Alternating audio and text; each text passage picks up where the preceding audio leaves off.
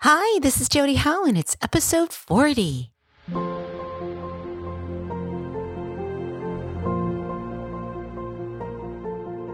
Hi, this is Jodi Howe, and welcome to the Air That I Breathe podcast. I just want to share hope from God's Word, offering practical tips that are tried and true that I use each and every day from what I believe will reduce your anxiety and mental storms so you can live with peace and joy, even when those storms are everywhere and sometimes unavoidable. I love to bring fun, heart, humor, and truth to this platform to engage and inspire. And sometimes I'm going to bring on a guest or two. So, are you breathing a new air, the air of faith, hope, and love? Are you making intentional decisions to strengthen your spirit, your soul, and your body? Well, I'm here to encourage you that each day is a new day of hope. And with that, we can learn to live with peace in the mental storms. So, what is the significance of the number 40 in the Bible? It's really quite fascinating. In fact, it's mentioned over a hundred times in Scripture. And this all depends on the translation. The symbolism of 40 in the Bible, it generally symbolizes a period of testing, triumph, trial, and through hardships lasting 40 days or years, we endure to become more spiritually aware of our need for God. I mean, there's a lot of numbers that have symbolic meanings in the Bible. And for instance, I love the number two. Well, specifically 22. But you know, we we see a lot of the number 7. There's the seventh day of rest, the Sabbath day. The number 40 is really interesting because it it's connected to the fulfillment of God's promises. And not all of them are positive, but you know, it's associated with a time of testing, trials, and judgment. So I'm on episode 40. And thank you for showing up and thank you for listening. And it's been a labor of love. And I love that word, that phrase, because labor of love means it's work. It's work, but it's good work. And I feel tremendously blessed that I've been able to bring you 40 episodes. Y'all, I didn't think I was going to get past three, really. And it's not easy for me to get to 40. Sometimes it's not easy for me to get from 39 to 40. you know, life gets in the way, but there's always these little reminders out there that I truly believe are impressions from God when He'll say through someone's words, Hey, have you released a podcast lately? And then I'll think, Eek, nope, it's been a few weeks. Better get that one out there. It's not an easy process because I do it all myself. Wah, wah, wah. I don't outsource to anyone. This is all on me. And yeah, if the day comes and I can uh, be able to financially outsource, I will do it. But it's just not in the books right now. So it's all on me. And so sometimes I just get a little held back, but I'm grateful to be here. And I also want to just throw this out before I get into today's episode, which I want to talk to you a little about an important phrase that I learned growing up is that if any of you who are listening, if you haven't had a chance to write a review for me, I would just love you so much. I love you anyway, but it would really mean a lot to me if you could go and write a review. And, you know, be honest, I'm not telling you to write that I'm a five star awesome person, but if you feel compelled, please do but it would just be helpful for my podcast. And uh, also, I want to put this little nugget in your mind to think about. And this, I don't know where my listeners are coming from. I have a lot of people local. Y'all know I live in North Carolina.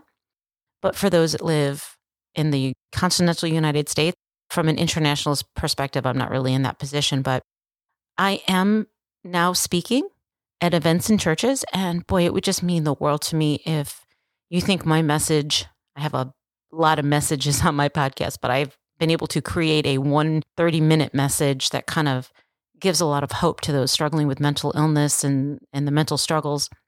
If you'd be willing to just give my name to your event planner for your church, or if you know of a women's event that's coming up and they have a, you know, anxiety part of it, or just talking about those type of struggles, the mental struggles, I would love it if you could share my name. Y'all know where to reach me. It's www.jodyhowe.com. And um, that would just mean the world to me. So, you know, anything to help launch more of this ministry would be great.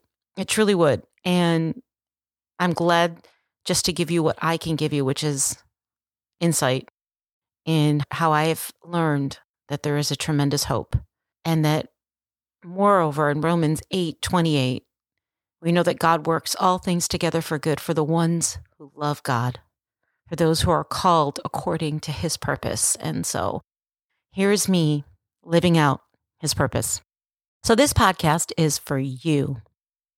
You all know I try to offer hope, aligning with God's word, encouraging you to have a relationship with Jesus Christ, not because that's what the world tells you to do, or not because you saw your parents or grandparents go to church, forcing you to do the right thing and believe in God. But if that's why you still believe, then good for you and keep going. I want you to know they were wise family members. I'm sure they weren't perfect, but they had a good perspective and worldview. And that goes for all of us when we want to put forth our time offering in worship and in praise, learning more about God and just putting Him in the forefront at everything we do. You know, with all of the good news, and I air quote that, I fervently want you to know that don't ever think I, am not aware of the naysayers and faith deluders that are out there. I get how hard it is to walk in faith. People are broken, and you know what? They're mean. God knew perfectly well that a walk with his son, Jesus Christ, was going to be a problem. It's right there in a bold warning in Romans 12, 2. Do not conform to the patterns of this world, but be transformed by the renewing of your mind. Then you will be able to test and approve what God's will is, his good, pleasing, and perfect will. You know, I personally have been a huge target of discouragement that lays in my heart from what I've gotten from non believers telling me how foolish I am, or I have been called crazy, weird, looked at funny. And I'll tell you something people have avoided me altogether. I've been told that I'm a heretic, a Jesus freak, and so on. And I know that people cringe when I say the word God or Jesus.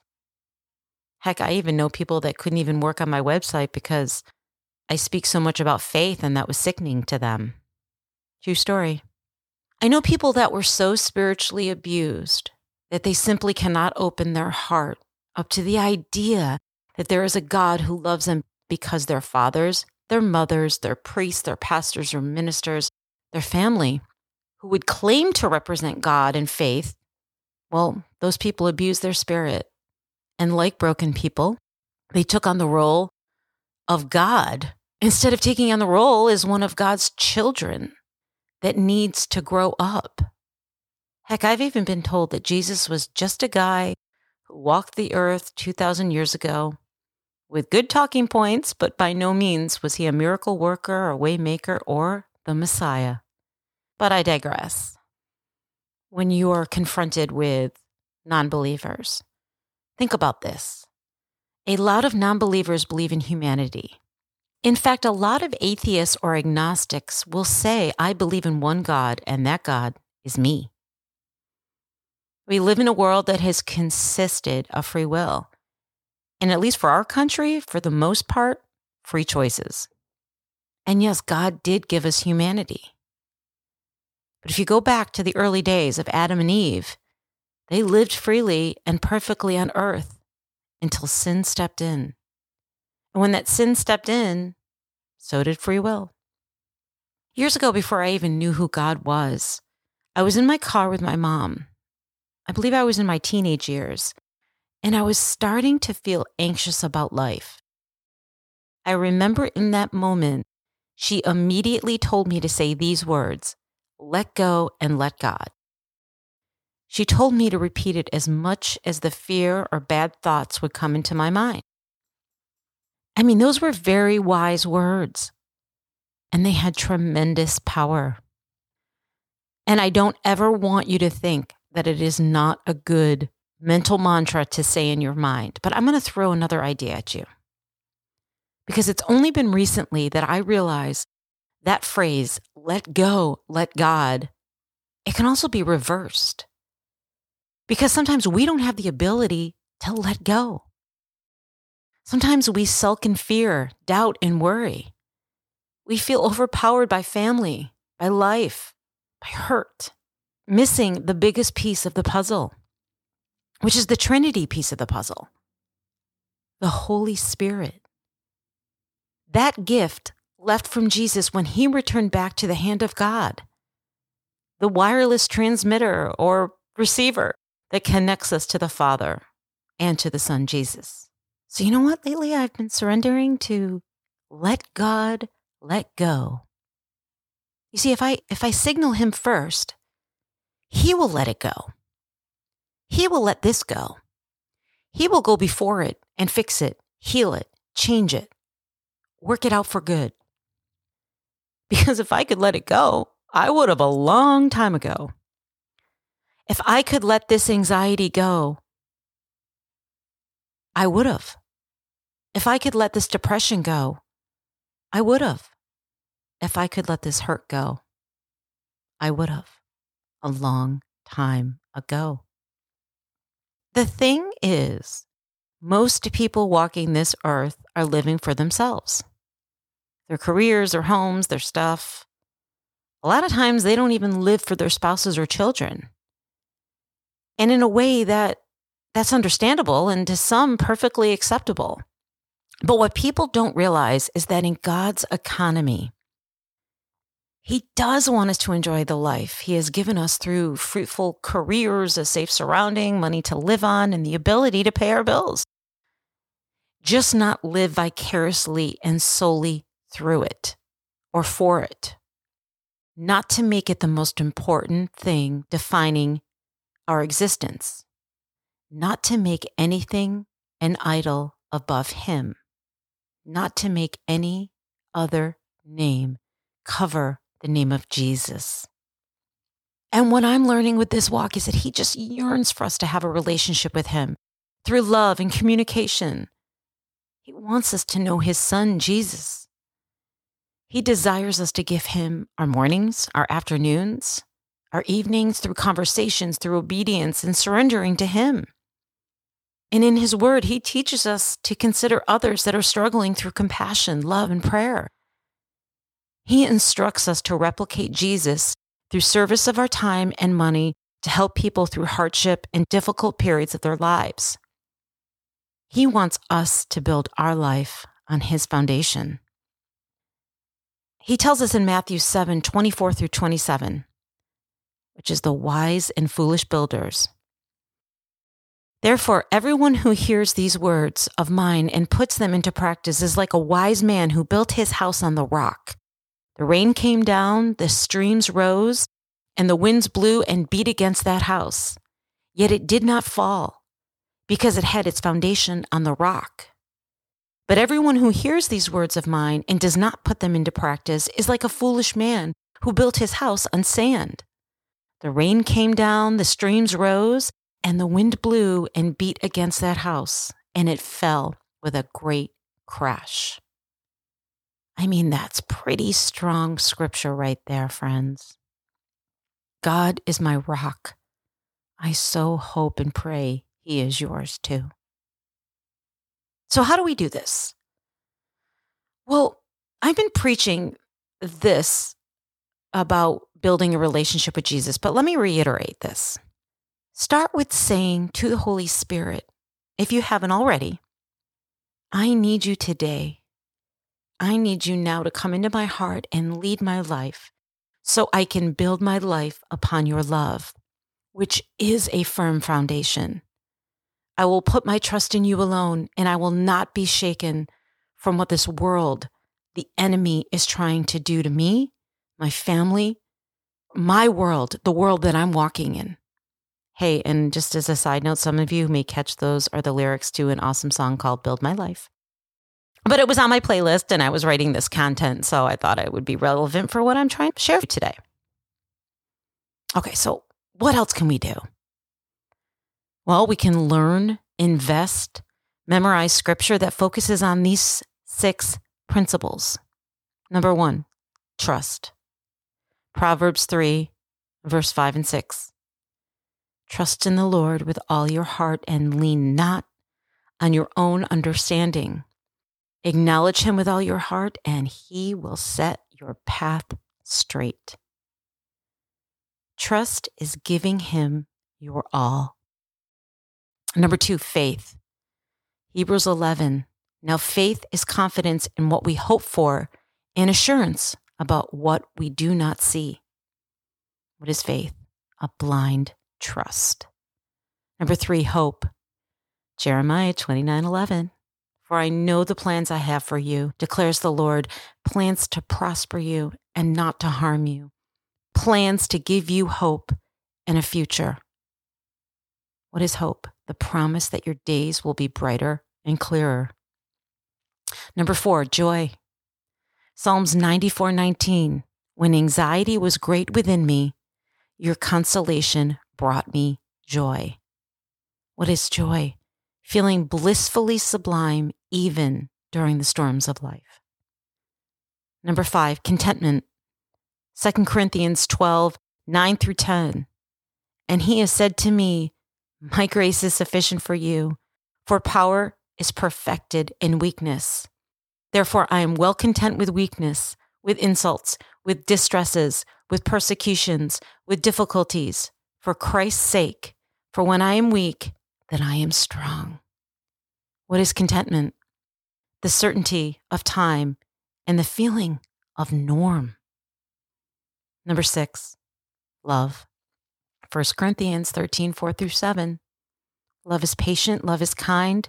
It does not envy, it does not boast, it is not proud. It does not dishonor others. It is not self seeking. It is not easily angered. It keeps no records of wrong. Love does not delight in evil, but rejoices with the truth. It always protects, always trusts, always hopes, always preserves. What is love? It's finding out that amidst the broken people on this earth that probably do love you in their own way, or maybe they just claim to love you, the truest of love can only come from Jesus Christ. And if you're blessed with all these riches, if you can walk beside the Lord, his promise is so clear and so true. He will always love you, lead you, and save you. Friends, you're not enough on this earth without Christ. That's a bold statement, but it's true. Each day, we need to wake up and say, Holy Spirit, you are welcome here to control my mind and all that it will take in think, and speak. Please, Lord, just meet me here again today. All I want is all you are. I speak a lot about being intentional. Allow me to lay this down in a way for you to understand how God will work in your life. You need to make room in your life for Him to do whatever He wants. Surrender. Surrendering is not always a pretty word unless you see the beauty in releasing your burdens, your fears to God so He can do whatever He wants, which, according to Scripture, it will only be good things because He loves us. And there might be some shaking you up, training, testing, refining, reforming, humbling. Why? Because it his way is better. Trust me, I have tried my way and it fails every single time. My way of control, drive, decisions, my way of living, friends, just take it from me. It's unsustainable. I use this phrase a lot. How is living without God really working out for you? He is my peace when my fear is crippling me arms I have to run to when it gets to be too much to bear. Light of the world, his love is always enough. Nothing compares to his embrace. And my heart will sing no other name but Jesus. I pray you start singing that too. Father God, thank you for for giving us an everlasting life and the promises of an abundant life on earth even if that means through pain, through hurt. It's refining, it's teaching, it's showing us that you want us to be the best version of what you created on this earth. Lord, I will accept your will, your plan, and your purpose. So please show me what your plan and your purpose is for my life. I feel like there's times where I can't expel any wisdom as I'm feeling beat down and old. But I know you've given me a beautiful gift of life, and you don't want me to waste it. So I want to know you. I want to glorify you in all I do. So just show me how I can do that. Please renew my heart and show me your mercy as I'm sitting in fear and doubt.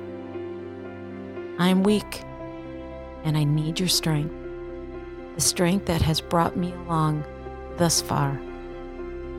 I need you now and forever. Amen. Thank you so much. This is 40. Actually, it's not 40 years old, but that's another conversation for another podcast. But with that said, thanks again for showing up. I love you and I'm praying for you. I just, I hope you all have just a great end of the summer. Uh, as kids are starting school, I feel like this time tends to be a renewal. I'm a fall girl. Anyone who knows me knows that autumn, fall, pumpkins, spice, you name it, it is me. I grew up in upstate New York where you have the most stunning of falls, and August is a good month, but boy, September on is where I just I get excited about the atmosphere.